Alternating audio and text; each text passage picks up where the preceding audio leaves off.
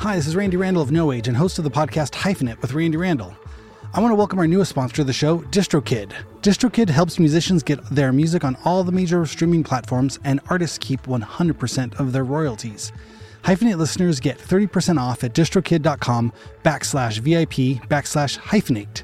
Again, that's distrokid.com backslash VIP backslash H Y P H E N A T E. Go get your music streaming everywhere now.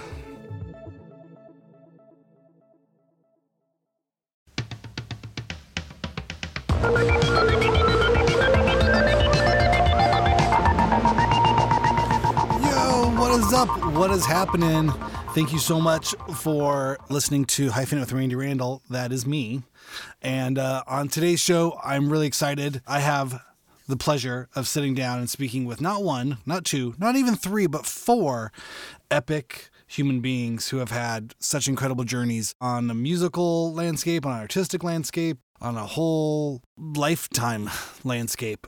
Today, my guests are the magical supergroup Wah Together, featuring uh, Vito, the drummer from The Rapture, Steve Schiltz, guitar player, singer man from Longwave, Phil Mossman, bass dude of uh, LCD Soundsystem et al. writ large. He uh, has an epic story that you will hear.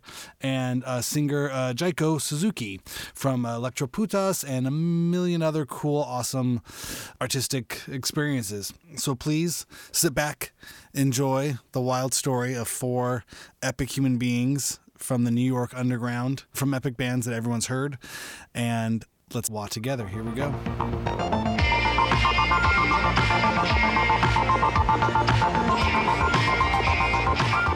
Wah together. Thank you guys so much for being here. It's it's great to see you all again. Thanks for having us. Yeah. Um, so this show is called Hyphenate, and the idea behind that was I liked I, I thought about you know myself and the people I like to talk to, and it's and or the people I'm most excited about or interested in are people that do more than one thing and who have kind of had a long uh, whether that's continuous, simultaneous, or over a lifetime. You know, it sort of feels like, you know, that the days of the the one subject you know, expert has kind of gone gone in the history books, and now everybody is at one time or another doing wearing many hats, myself included. You know, by by starting this podcast, it's a new a new you know uh, arrow in my quiver, and so I thought. Um, you guys you guys would be a perfect fit. I mean, this is this is the like the collage band in so many ways, right? um, so Yes. tell me how did how did you guys meet? How did how did this project get started? And then we'll go into your histories and kind of what what brought you to this point. But let's talk about this band first and how it all began. I think Phil started the band. Yeah. by accident. What happened? tell Um, me.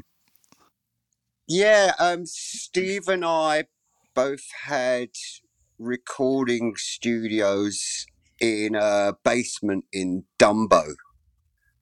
We were like basement rats. He was my next door neighbor. I'm still here. He's still, Steve's still there. He's probably there right now. Yeah. I, I got out. Um, but um, yeah, just I, me and Steve were hanging out one day, and I'd also bumped into Vito recently, who I've known for years because of the Rapture and LCD and all that. Um, and I, I said, I'll swing by sometime, whenever, just drop by. And and he did. It just sort of happened organically, really. We just sort of ended up in the same room. I had a drum kit set up and some big amps set up, and Steve bought some guitars and pedals and whatnot. We just said, let's have a laugh. I didn't know Vito. Yeah, we know. Oh, that. Steve didn't know Vito, yeah. So I met just- I met Vito that when you had him over that day. You were like, "Come on, come next door. My friend Vito's coming." you, you know, it started off, you know, it's sort of a bit of a, you know, sort of rock and roll dad support group sort of thing on a Wednesday, Wednesday night, you know, No, it was with, with morning. loud amplifiers. yeah, it's morning because his dad's. yeah, yes. Right. During the day. yeah, and uh, yeah, we just we we jammed for that that first day, and that, I think the first jam ended up being who we are. it's on the first album. Wow. I remember the the first jam being that drum beat. Was it "Sleep"? Oh, was it? Okay, yeah, yeah, that's probably Like, right. Yeah. and, and and I was like, "This is a cool." Like, I just liked the way Vito played right away. It was like ob- obviously uh, someone who played with songs in his head and parts in his head, and not just like. It, it wasn't Yeah. soloing the whole time. No, Unfortunately, no. no. Nah, I wish I could. And, and I, I think I threw up like four microphones or something, you know, two mics on the drums, one on Steve, one on me.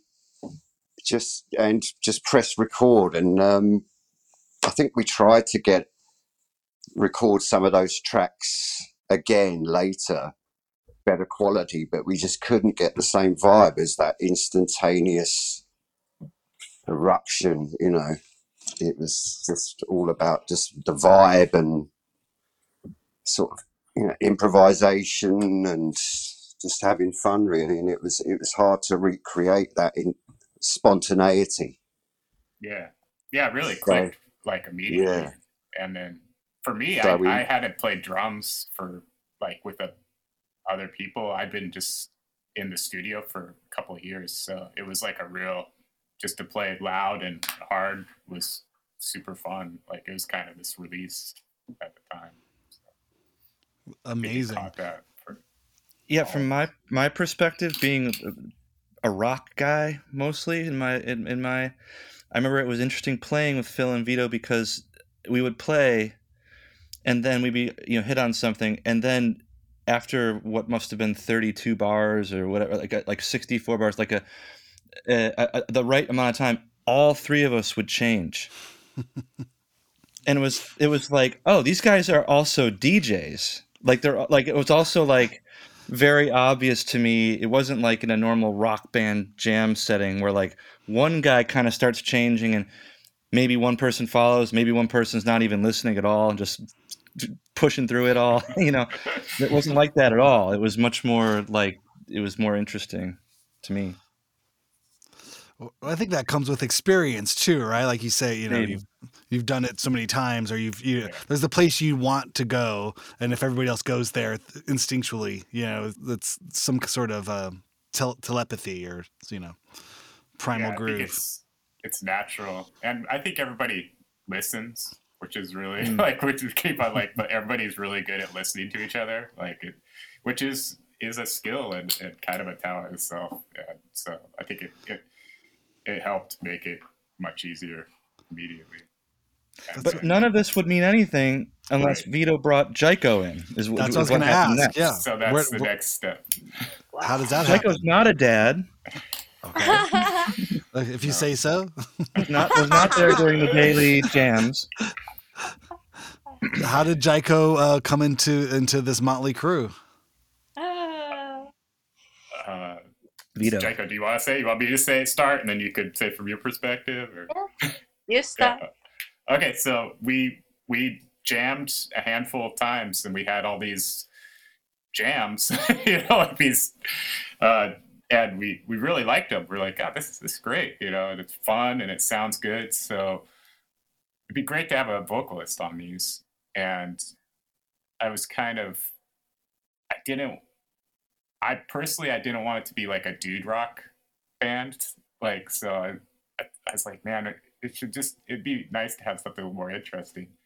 And I've known Jaiko for years and years, and I saw her perform um, at a opening or a cafe. I can't remember what it was. It was like a Like once. in- yeah, once in a store, but I'd never heard Jaiko sing like sing sing like as a front. It was just her and and somebody playing uh, acoustic guitar, and I was like, man, I love Jaiko's voice, and I was like, I didn't know Jaiko sang like that, and so I kind of just filed it away. And Filed with this, away. I was like, you know, I just think I think Jaiko would be could be really cool for this. So I I hit her up and sent her track and you know had no idea and uh, she she did an amazing job. She She finished all the songs, is what happens. did. exactly yeah.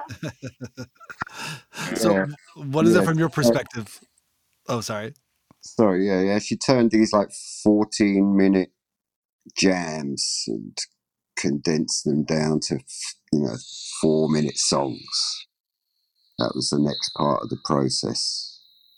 Yeah, I think the first track is Tobu. She came in and that what you hear is what she did. like it was just, you know, like a song, which was great. So cool. Yeah. Yeah. So what what's your perspective, Jaiko? Oh, yeah. So Vito sent me an email if I want to do anything, and I was just like, oh, but I don't know, you know, if I can do it, but I try it. And he, but it was really great because I didn't know Phil and Steve, but Vito told me I can do anything, like in English or Japanese or whatever. And then I, once I started, I got so into it. It was so fun. I was like, oh, okay. I, I didn't know I can do this, but I can do it. It's so fun. So I went to Vito's. So me and Vito recorded first, like you know, sketches together, but they were basically done. Like I, I really, you know, got it. But then, then I met Phil and Steve. Then it was good. Oh, it's amazing. Yeah.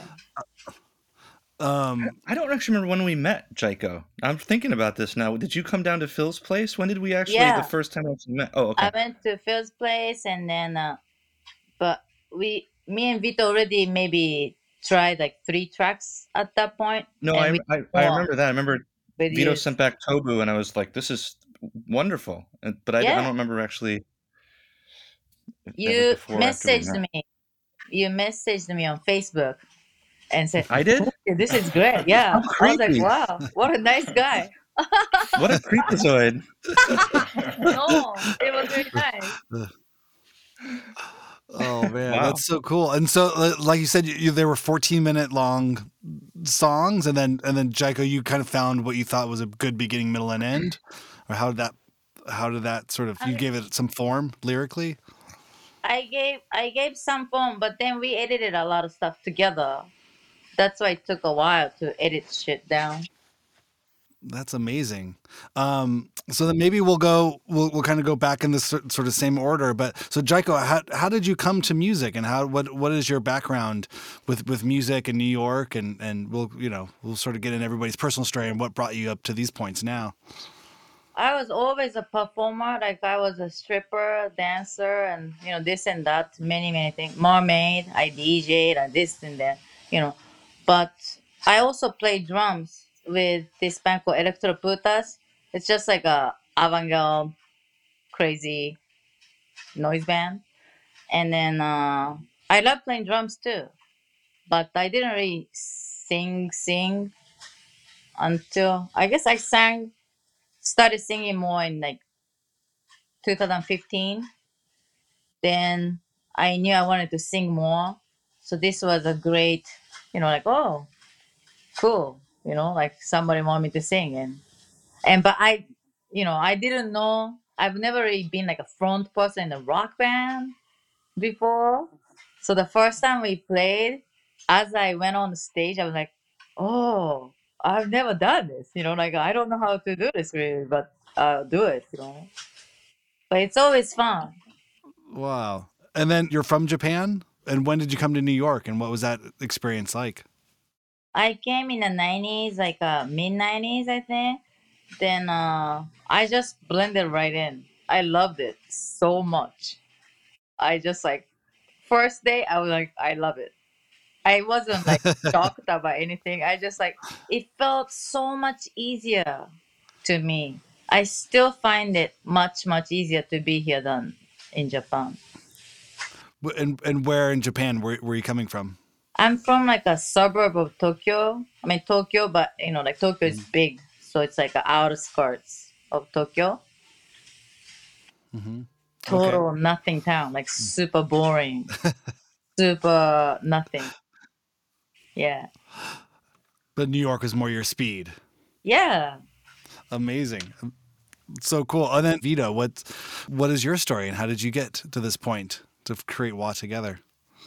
Uh, well, yeah, I, I guess I grew up in a boring suburb in San Diego, and uh, I didn't really get into playing music until I was like uh, like 18 or so. A little later, I, I started going to punk shows, um, and me and uh, and then I formed a few bands, um, and the band that stuck was this band Rapture. So, and me and and uh, the singer and guitar player Luke started it, and we grew up together. We were like best friends, and and just kind of did everything together. Started going to shows, and we're like, well, let's let's play music. So we each picked an instrument, and then uh, hung, kind of like bummed around San Diego in after high school for a few years, going to community college and playing in random bands, just starting to play. And then decided to go to film school in San Francisco. So I moved up there. And once I got up there, I continued to play. And I started a band with this guy, Jeff, uh, Jeffrey Paradise, uh, called The Calculators. And uh, he play, he has a band called Poolside that I play in now. So it's been, it's these long, I've kept these long friendships and musical uh, connections. But uh, yeah, just played, formed the Rapture there, and then moved to Seattle for like six months, and then moved out to New York in like '99, early '99, and uh, mainly like for years was just it. That band kind of took all my musical time and energy, so that was that was what I was doing. But um, met the DFA guys early on. That's how I met Phil, and um, met Jaiko on. We were. I was in Japan. I think uh, maybe my wife's Japanese, so I don't know if we're visiting or playing a show. But I met her there with uh, Nick from the IAS, and just like yeah, kind of met everybody through music too. But um, yeah, I, I but I was I I played drums. It's my main instrument, but about 10 years ago i built a studio because i really wanted to like learn how to and figure out how to like produce and engineer and mix and it was something that i was always really interested in and i loved doing like i loved recording you know with when when with all the other bands so that's that's kind of been like the last 10 years it's been this is where i hang out and then still been making music and doing all the other stuff you're talking about we're wearing a bunch of hats Amazing. Yeah. So so you produce other bands and engineer and record there. Yeah, mainly mainly my projects. Okay. but yeah, yeah, other other stuff too. Yeah, just kind of like, but yeah. just like record drums, set up. Awesome. Yeah, drums are definitely one of those instruments where you realize it's the it's the um the the studio makes such a big uh, impact on how they turn out. Or you know, Yeah. it's the space. You're really you're you're capturing the air around the drums. You're not really Right, I capturing mean, the drums. So, so the, where where is that air and how does it sit in the room and what is it doing? I've noticed so many engineers are drummers, like as their musical background, and I think that's not an accident because yeah, it is. It's kind of the trickiest and the hardest thing to record, you know, and so like it takes a lot more. So I think there's a kind of a natural uh, intersection there. Totally. Yeah. You, you can't just turn you just turn a knob and make them sound No, yeah, different. just plug in and turn it off. Yeah, exactly. Which, I which, wish. which I think is, is- I think there is some kind of, um, you know, sort of catch 22 or sort of irony to it all. You know, you think about drums sort of being the most, you know, primitive, de- you know, just, you know, you're hitting things with sticks. You're hitting you know, skins with sticks, you know, and there's, Yeah. there's something so simple about it. But, but the translation of that into a recorded medium, you know, capturing that, the feel and the sound of that, of that most basic of of sound production is sort of where the the science you know Yeah. turns itself It's inside just- out to to it's get like that way just more technical. Yeah, it's like this kind of extreme. Yeah, Yeah. I, I mean, why wanted to play drums was for the first reason you said. You know, I just love like the physical physicality of it. It's fun. Um, but yeah, then as you do it for a while, like I wanted it to sound how I heard it in my head, so yeah, I had to figure out that side. yeah That's that's that's the amazing part, and then that's and there goes the rest of your um your your your retirement fund and your kids' college fund. Exactly. if I only knew. Yeah. you start. I just wanted to record drums while I heard in my head. You know, I know. Hundred thousand dollars later, like I, it still doesn't sound right. It's still there's I still, you know, I- it's still not quite there. I Amazing. Which is a great, which is a great transition. We'll go we'll go to Phil on bass. Um, yeah, Phil. So well, yeah, what's what is your story? How did you how did you come to this moment in your life? Where did it all begin? How long have you got? Yeah. We're good. We're good. We got time. This is the this is the the format of uh, of podcasting. We go long. Well, I'm from um, West London, sort of right out near Heathrow Airport. And one of my first jobs, I, I got in a like a guitar store, a music store. So I wanted a job where I could just sit around and learn how to play guitar and bass and drums all day. So, and um, an Indian family moved in next door to that store and it opened like a convenience store, and that um, that was uh, Jagz Kooner, who's went on to be a very noted producer. Worked with Andrew Weatherall and Primal Scream. Uh, he's still quite a prolific producer in the UK.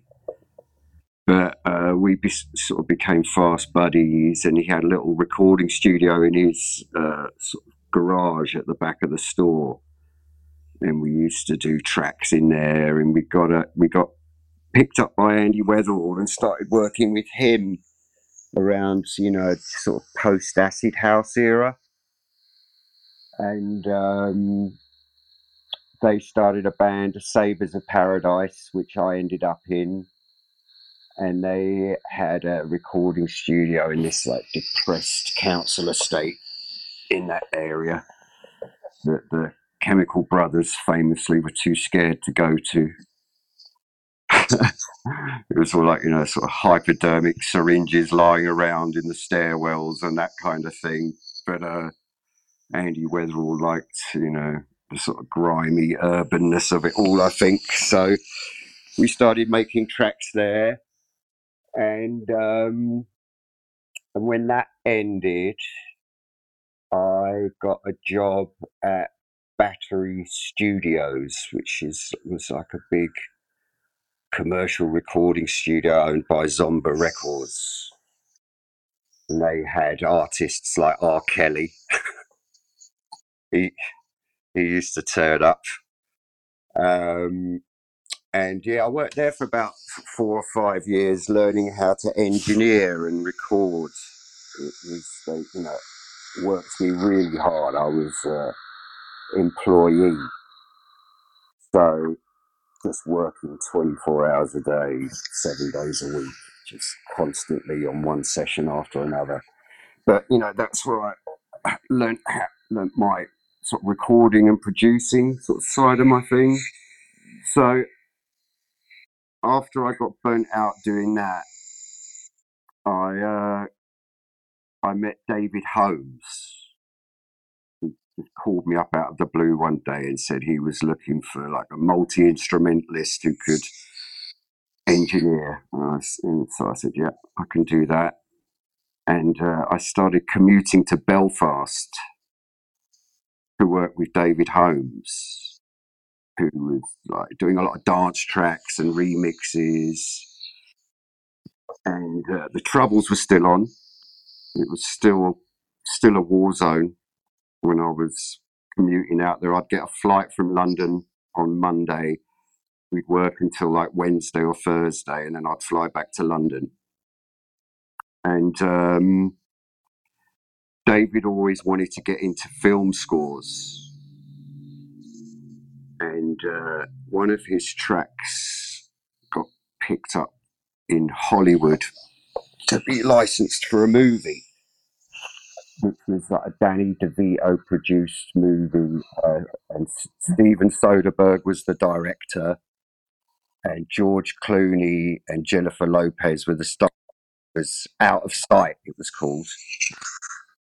And David, being David, said, No, you can't license the track, but I will take a meeting with you about doing the music.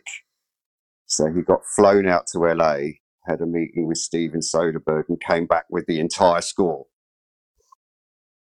So our studio in Belfast was basically a bedroom studio in his house, you know, with samplers and a few synths and that kind of thing.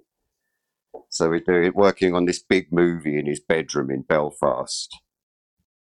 And uh, eventually they got fed up with that and said, no, you're coming over here.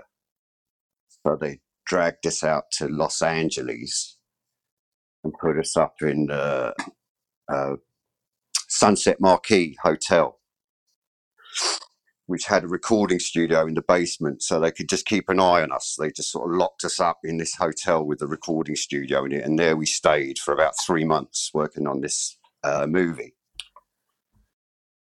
And then after that, we went to New York to work on the record, and then that's where we met James Murphy. And there's a whole documentary about all the capers and trouble we got into in that period. Um, Meet Me in the Bathroom, that's out now, and that covers that whole sort of David Holmes expedition to New York, which was, you know, amazing for me. It was just incredible just being out in New York for six months or however long it was and uh, I met a girl, ended up having to stay in New York, and um, uh, James eventually asked me to join LCD Soundsystem when he made that band.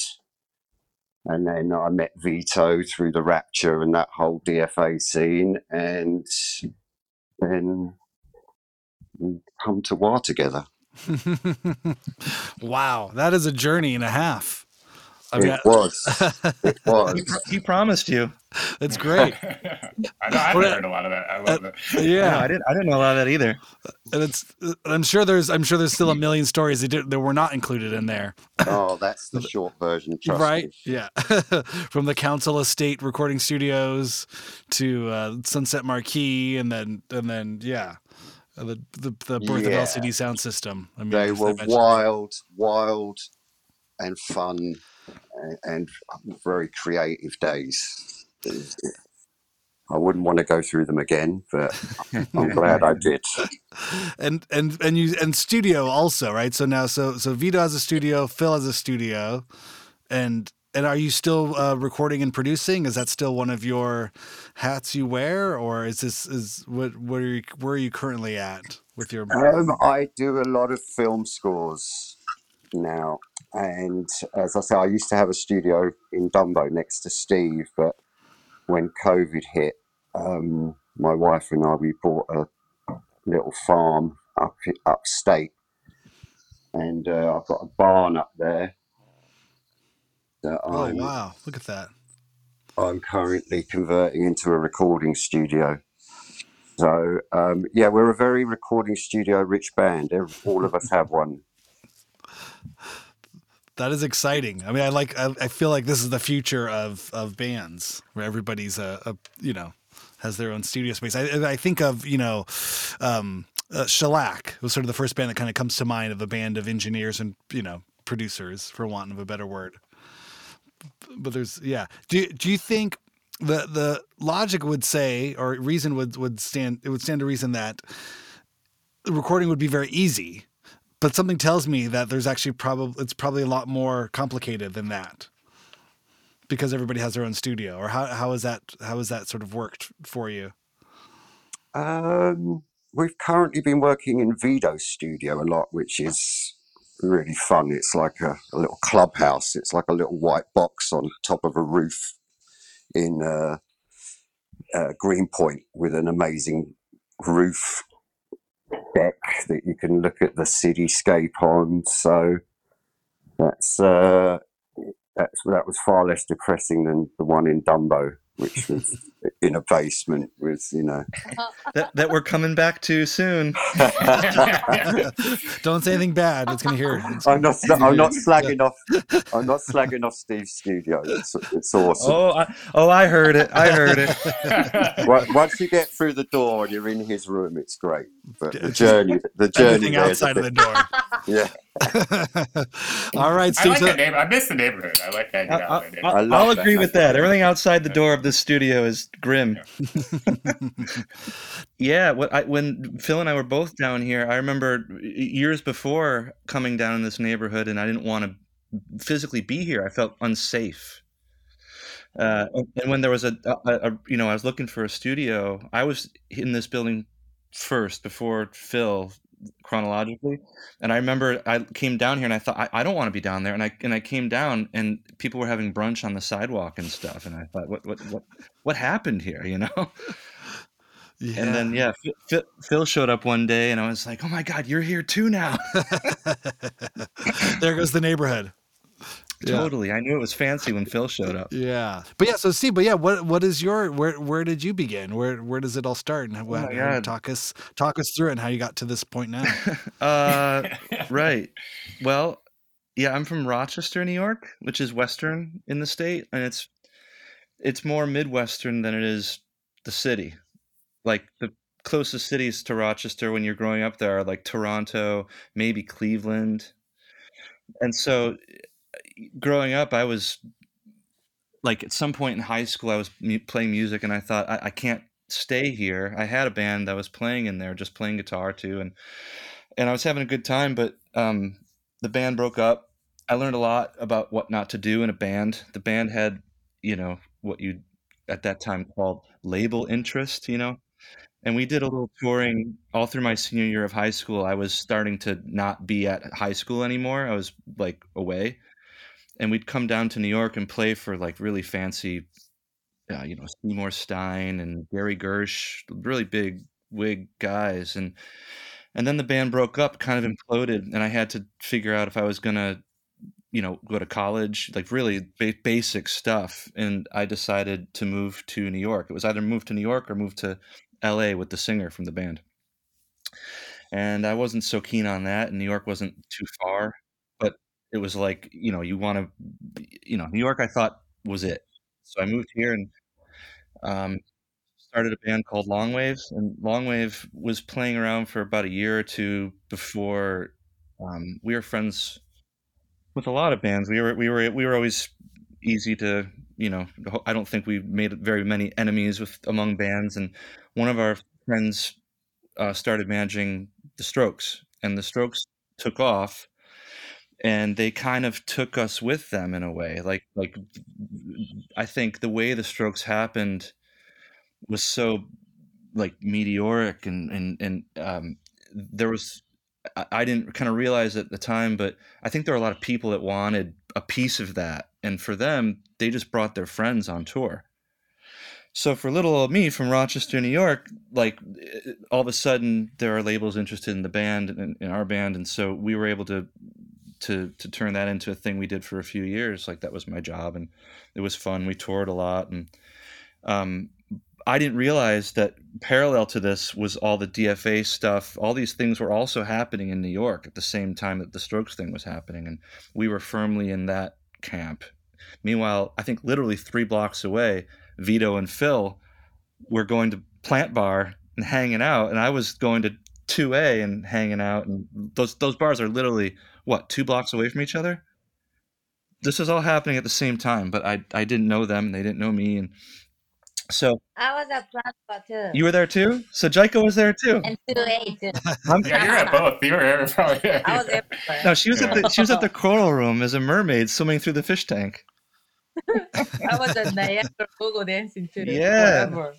That's right. So I don't know. That's that's how it was for a long time, and and and then at some point I wasn't able to you know support myself doing that anymore. I started playing guitar for on tours for people, and I was kind of floating for a little while, uh, and then I did a song because we had a publisher for the Longwave that um, out of nowhere was used in one of these Twilight movies, and Mhm. um, I had done it on an Mbox. Do You know what an Mbox is? Yeah, small recording device. Not too I mean, this was the Generation One Mbox USB One device that, you know, I knew at the time it was hundred ninety dollars or something. I mean, it really is like an insult to proper engineers all over the world over. You know. yes.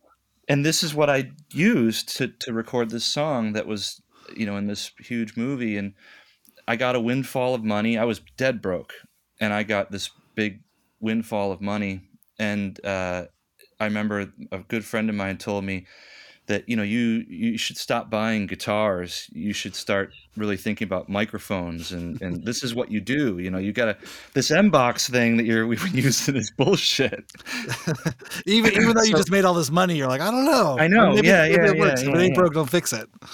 Yeah, But, but yeah, but yeah. so that that's how I came to start a little place. I mean, I never had a studio for other people to use. It was just for me to make demos and ideas of songs. And um, I was still touring, and then my wife and I got married, had our first son, and that kind of coincided with meeting Phil. Uh, and Phil at the time was doing uh, film score stuff, but also TV commercials. So the company where Phil was at started hiring me to do TV commercial music and that coincided really nicely because I was not going to be on the road as much anymore. And so that's kind of what was happening for years. And I think in relation to Wah Together, when we had the studios next to each other, me and Phil, we would walk through the hall and we would say stuff to each other like, you know, remember when we used to have amps pointed at each other and blasting each other, blowing blowing the other guy away, you know, like wasn't that fun? It sounds it sounds painful the way I just described it, but it was really fun, you know. So that's kind of what led to Phil saying, you know, I'm going to get Vito down. And as far as I remember, Phil actually co-opted Vito, like totally ambushed Vito. I don't think Vito was expecting to play the drums the day he came down. Uh, I thought I was just gonna go look at the studio. yeah, We you were all like interested same in the thing. studio. Wink, wink. Yeah, for years we'd be like, I was building out my little studio. I was like, hey, we should check out our studio. So Yeah. I, I had no idea. Yeah, so but that that's basically and it was that's why I had a bunch of stuff. I'd literally just roll it down the hallway over into Phil's studio and we would work on Wah together stuff. But so I guess that's the short version or I guess relatively short version of the situation, you know. Um again yeah i'm sure there's a million stories in there. I mean from from yeah from rochester to to you know big labels buying you dinner as a teenager. Oh, yeah, i'm sure yeah, that's yeah, yeah, that, there's a whole head Yeah, fuck yeah. there. And then to then this then being on tour with the strokes that having one Yeah. one major label door closed to then this other world that you weren't even expecting you know that Yeah, no, there were a lot of. I mean, I, I was doing that for years, playing guitar for James Iha from the Smashing Pumpkins, and Albert from the Strokes had a solo band.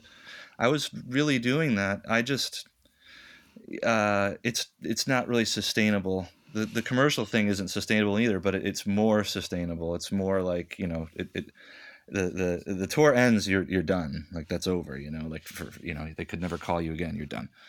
Um, but but you know the, Yeah. the, the, thing about meeting phil and uh, was cool because we were doing these tv commercial jobs and um, i kind of like doing those kinds of jobs. They're, they're, they're short they're finite. It's unlike a record where you can labor over it and labor over it. This thing has to be done by three o'clock like and you know phil was always cool because like it was always cool doing stuff because you know you'd get told can you just you know this is back when all the commercials had like ukulele and hand claps and stuff yeah. And before the foot stomping and the group O's yeah, and ahs, someone would say, you know, I know it's kind of annoying. Can you just do the ukulele and the hand claps? And I would say, yeah, amazing, fine. Like as long as everybody knows it's annoying, I can do it. because it's not it's not your art. It's, it becomes a craft at some point. no, You're, and that's that's you're what creating a chair or a table I- or building a car. It's I, yeah. I've met people I know Phil can probably relate to that, that do that kind of work and it does it can get confused. That's the, that's their art, you know, and it's mm. really not. It's really just about solving a problem for their whatever movie or the movie is different, but whatever commercial spot, like just solving that 30 second problem is not I mean I guess can be artistic sometimes, but it's I don't look at it like that at all. And I know Yeah. Phil doesn't like we're talking about Wah Together was a was an expression of like Phil and I, at least for me, we're, we're, doing that even just a few years too long, where it's like, you know, now we need another outlet for this kind of, you know, the way Watts guitar sounds with that fuzz guitar sometimes that I th- my part of it wouldn't really fly in a Cheerios commercial. you know.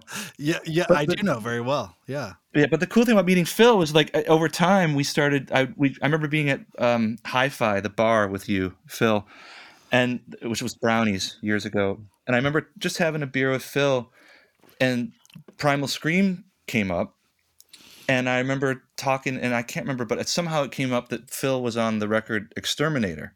Whoa. I was like, record. "Fuck, you're- on Exterminator, Phil." Like, I would just find out stuff about Phil over the course of this time, and it's like, you know, he doesn't. He's not going to tell you, you know. But it was, it was cool. It, it was like, and it was also, like I say, it was someone that I knew was had a background that was cooler than doing these TV spots. Not that that's not necessarily cool, but it's just someone like you're getting to know the depth, and it was like, I, I- I like this. You know, it's some can bring more to the experience.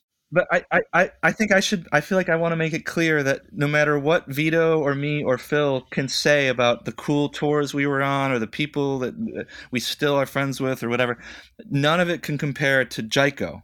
Everybody I've met that I say I'm in a band with Jaiko, everyone's like, I love Jaiko. Like people that I, I would never even think knew Jaiko, know Jaiko from fi 10, 15 years ago. And they're like, you're in a band with Jaiko? Like, it, it's a whole.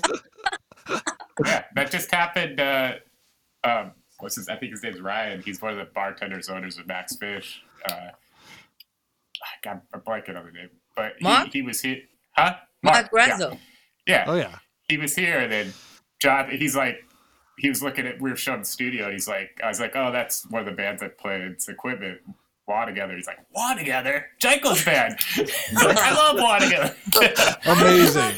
Yeah, Mark was Mark saw us at the remember Mercury Lounge, and he was like, "Your guitar player is a monster." So he wanted to Mercury, he put said. you on the Yeah. shred fest too, Steve. No, no. yeah, I dude, told- Steve, you should get on that shred fest. Yeah. You'd, you'd be a contender, man. I don't know about that. Well, all right. Well, we're getting close to the end here. I feel like I feel like we covered a lot of territory, but you know, individually, this was a big.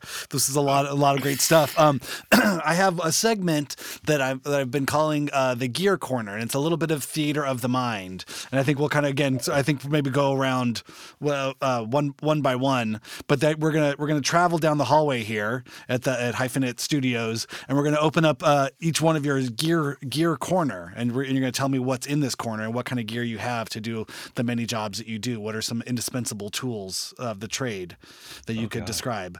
So uh, I'll start with uh, again. I'll start with uh, uh, I uh, don't know what. I, I, I, I think you're gonna have to narrow it down.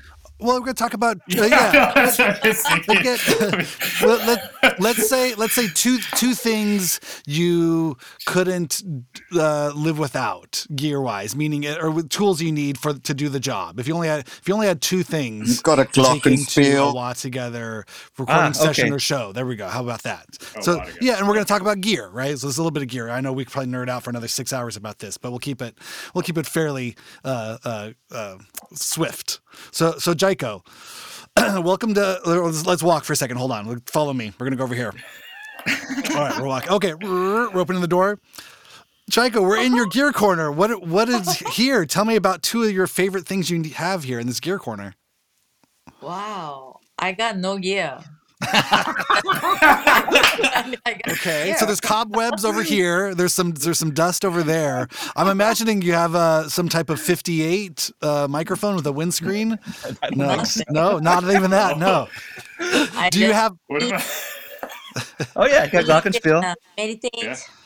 Okay, a, pa- a, a, a mat to meditate. Now, what about some type of a, a writing device? Is there is there a pad and, and pencil there where you would reflect on the words that you would create for the for this project, or what? Yeah, I have a notebook and a Okay. pen. Okay, all right, Those are two things. all right, I'll take it. There you go. Okay, uh, Vito, how many drum keys are on your keychain right now in your corner? None. None. You know, and I, I, I, I, I get. Well, I have this thing about keychains. I don't like having a lot of stuff in them, Mm. like in my pockets. So I always, and I should keep one on there because I always. There's times when I need Yeah. it, but I have like 20 drum keys right there on my shelf. So actually, maybe I will put one on my keychain right now. Oh my god. But uh, yeah, no, none. I, I I always have earplugs in my pocket. Mm, okay, that's that's that's that's, one thing for the like last ten years. I always have that. What kind? That's come in handy. What kind of earplug? Uh, well, I usually have just the foam. Oh, yeah. just foam ones, you know. Yep. And then I have these like custom made ones that, like, I'm DJing tonight, so I always try to remember to the custom ones. them. Or if I'm on the road, I bring. I lost my custom earplugs within like the first month. I spent I, know, spent all the money, went to the the the person, they took a mold, they did the whole things to Yeah. over two hundred dollars, and they're just gone. I'm like, Yeah. okay, I know. Yeah, thankfully I somehow held on, but I'm super like I lose stuff all the time. But with them, I'm like hyper focused about. that's like, good. Yeah, yeah. where too are, expensive yeah. to lose. Yes. Okay, sorry. Okay, so what else is in Gear Corner? You got what else is there? Oh, Gear Corner. Uh, probably just my drum kit. I mean, you know, for a while together.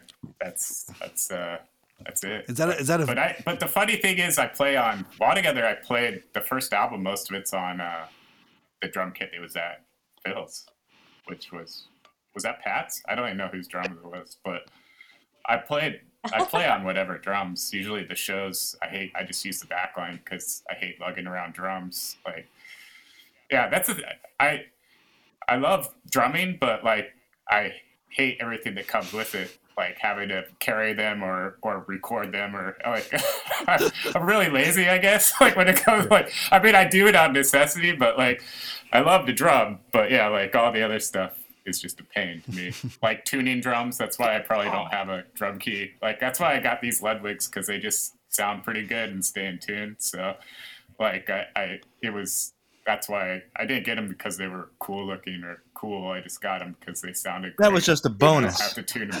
it was bonus, yeah. But it was mainly just because I don't have to tune them a lot, and they sound how I want them to sound. So amazing, amazing. Okay, Phil, yeah, um, let's let- come with me down the other hallway. We're gonna walk. okay, we're opening this door. Okay, now we're in Phil's gear, gear corner. What gear do we have in here, Phil?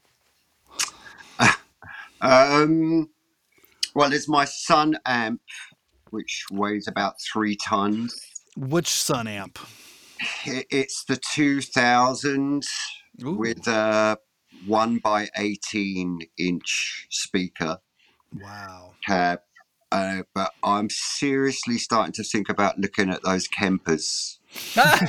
Come on. complete opposite. Just from well, the, those Sunns, they- there's the giant transformers and the outputs, right? That's that you get to the two like thirty pound magnets that sit on the back of those. I, the- Huge valves. Yeah, I think it's got Yeah. like 12 valves in it or something like ridiculous. yeah, It's those are beautiful things, but yeah, they're backbreakers. Oh, and the 118 doesn't help either. That doesn't help any Yeah. either. Okay. But that's not too bad actually because it's just one speaker in a you know a big cabinet Yeah. Okay. instead of four 12s. So that's not too bad. But the head, Our 810's the size of a refrigerator. Yeah. Exactly, Bass yeah. Gets, yeah. Bass gets heavy quick. Okay. So you got the Sunn, the Sunn 2000, the 118, and then and and me and Steve are big pedal pedal boys. Um, and we're lucky enough to be signed to a label that makes really cool guitar pedals as well. Oliver's company, Death by Audio. I'll give them a plug. oh yeah, shout out. Um, we all went shopping there at their warehouse the other week, and uh, we get friends and family discount. So uh, got a bunch of those pedals. Um, me and Steve recently got into organising our pedal boards a bit better. I've always been a gaffer tape and nine volt battery. I'm gonna. I'm. I, Guy. I, I want. I want to make a, a, an asterisk right here because when it comes to my turn, I'm gonna show you just how organized things are over here. Are over here.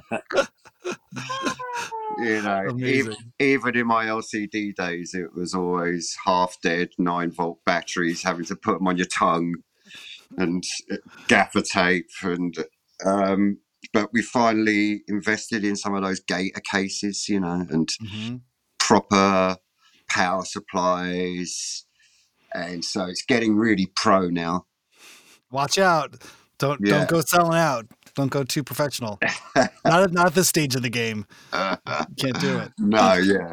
Amazing, amazing. Uh, what about the, those flat patch cables? Have you gotten into that? Have you gotten that far? Yeah, The, Yeah. the EBS, the ones from Yeah. Sweden. Now Fender makes some, but yeah, that's the game changer right there. Yeah. Uh, that's how you know someone's really a pro. It used to be if you put your cable like through the the strap. You know what I mean? If you had, that used to be the mark of a professional. Now, if you got the flat patch, now you really know someone's someone's cooking with gas. Yeah. Yeah.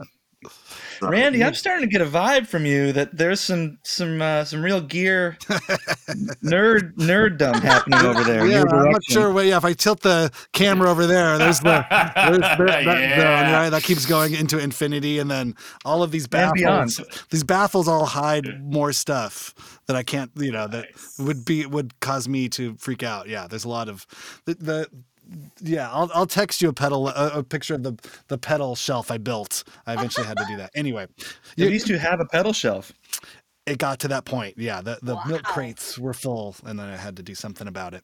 Okay, but yeah, Steve. Now, uh, as we say, we're gonna walk. We're gonna leave Phil's gear corner. Now we're gonna turn turn the corner around there. But don't mind that. It's the bathroom. There's the dogs. There's the cat. Open up your your door to your gear corner. What are we finding in here, Steve? What, what, so are you talking about just you mean very very uh, specifically just gear like musical equipment? Yeah, I, wanted, I want to nerd out. I mean, I figured everybody who does a job All who right. has, has to do All right. multiple things has right, we're gonna we're gonna we're gonna we're gonna do this Again, I- Andy. I we're feel gonna like do this. you and I may have a six uh, six part, you know, two hour podcast each. You know. It might, it, it, we could have forty hours of content about here, but yeah. But for now, this is just a, just a preview. Yeah. So this is my studio I'm in right now, right? So Mm-hmm. this is here's where the drums are. That's a Ludwig kit. There's a, some guitars. Beautiful. If you go over here, there's some more. These are all like fretted violins and octave ukuleles. Uh, there's a. Let me read what it says. I don't even know. Uh, baritone uke, slide ukulele, lap steels. Um, here's my piano. Here's a Juno that was out for work yesterday. Here's some rack stuff. It's rack stuff. Here's more guitars. yes. So I, don't know. Semi hollow bodies. Yeah. We have three thirty fives. Yeah. Yeah, there's a couple. Yeah. Here's how organized things are getting over here. You can tell things are really pro. Just Over piles here. and piles of, of pedals. Yep. Here's some guitars, and old Fender Tweed amps, Beautiful. um, brown Fender amp, My God. 59 Bassman. There we go. Uh, That's yeah. this- that's this- what the Model the T, the Sunn Model T, was based off of the Bassman circuit. Yeah, this is 64 White Jaguar, uh, Deluxe Reverb, Tweed Twin. Whoa. Uh, okay. More basses, guitars, What- what- banjos. So I'm in a similar boat to you. Yeah, there's there's the quantity, but what's what's the one you're gonna you're gonna play? You're just gonna kick out some jams. You come in. What are you plugging This into is my what? guitar. Got it. This is this is the guitar that I probably. It's funny. I don't use this guitar for work, like commercial stuff, really. But this is a Wah Together guitar. It's an Yeah. old Jazzmaster. You can see. You know this. already. Beautiful. Yep. So it's. I've had this. I got it for my 30th birthday, which was a long time ago now. um, it was not as beat when I got it. Um, so yeah, that's that's, That's your, probably that's your go-to. Just picking up a guitar, playing something that you pick that up. And what are you plugging it into? What's what's the for Wah together. Yeah. there there are blonde. I like old Fender amps, and there are blonde.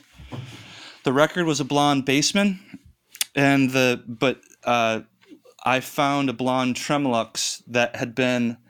How, how nerdy do you want to get? I don't know. Uh, uh, what?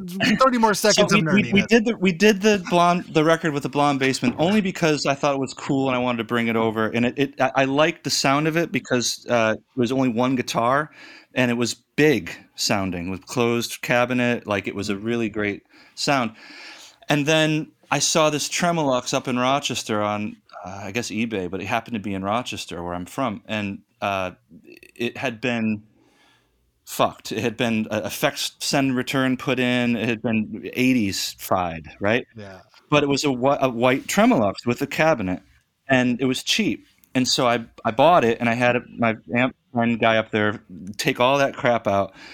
And that's turned into the amp now I play with Wah together. It's at Vito Studio. It's like the Bassman. It's a little not quite as loud, but it's a little meaner sounding. It's a little like gnarlier or something. But Love it. Vito has it at his studio now. Um, it lives there, and whenever Vito has someone come over and play guitar and play through it, they always Vito tells me they I always love it. like it. It's a great studio amp. Yeah, it's like always. It's a great thing to have. Yeah, it's a bit of a rare amp. Guitar It's a- players come over like, oh shit. Yeah, it's it's. I mean, it's it's it's a bit of a rare amp because two tens. It's a bit odd because it's like, why did they even make a head and cabinet version of such a small amp? Like it's it's I guess maybe thirty watt, thirty five watts, but it's two tens. So it's like here's a Brown Bandmaster, sixty Brown Bandmaster. Oh, there. And and like this is a bigger amp than the amp and head that I have that I play with Wah together. Amazing. This one, Randy, here's the here, here's the nerdiest thing I'm going to show you. This amp is um if you look closely, can you see the, the the knobs on it? Yeah. This is so the innovation with these amps from Fender before before 1960, they were like this. Whoop, they were like this. They were tweed with the controls on top. Yep. The innovation with the Brown amps, no one had ever done this before. Is they put the controls on the front. Right? Yeah. So that's that's that's that's that's great. First of all, that's innovation. But the first thing that you, if you really look, they were they didn't figure it out right away, and so the first few run of amps had the volume knob in the middle, which is bizarre. Like you want the volume knob to be the first one, right? Every other amp you've seen since then, the volume knob is first. This one's in the middle. Wow. So it it's anyway. Get really nerdy. this one goes to 11 and it goes to 11 right Yeah, that's what I was just thinking. Yeah, I know. so anyway, Don't- yeah, uh, don't the, even the Tremolux it. is You the other it other thing with don't even touch it don't look at it Oh. yeah. Are we supposed to get that nerdy? no I- no no not at all not at I all can no explain the drum patches on my I was drum gonna kit. say, I yeah, remember. Oh, beautiful. this is a whole It's other- another podcast. Let's do it. yeah it's the lifelong pursuit well thank you guys so much I love I- that. I really can't thank you enough. This is incredible. This is my first all band interview. This was really so much fun. I really, I really appreciate you guys making time for me on a Friday. Um, and uh, it's been fantastic. I feel like we should have a whole other hour. We just talk. I want to hear about you in LA, and I want to know what it was like l- l- watching New man. York Oh in the God. in the '90s, like like when your when your band was going in the in the beginning. oh my god! like- yeah, yeah. We'll have to, we'll have to do this like again. A big, yeah, I mean, we should we should interview. We're a big fan. I'm a fan of the music, the solo. Oh my God. and, Totally. and Oh my so, God, you guys are- yeah, we're all fans. you guys are too yeah, kind. Well, great. well, we got to play more shows together. You guys got to come out here to LA when, when everything's working and cooking. I know. We got to do more. Yeah. I'm definitely Yeah. down. I'm, Yeah. I'm. They got keen- blonde tremoluxes out there. I would have to imagine. I don't, but somebody does.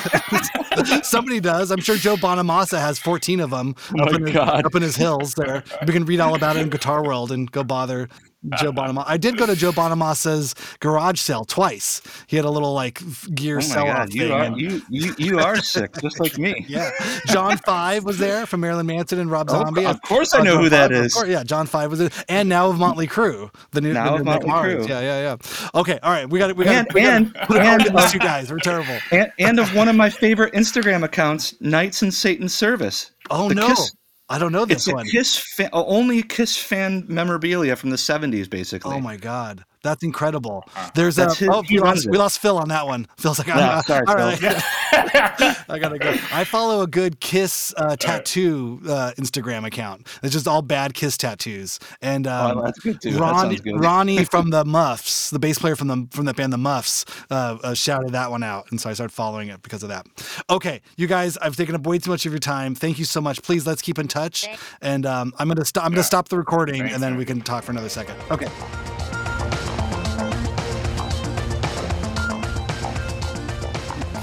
All right.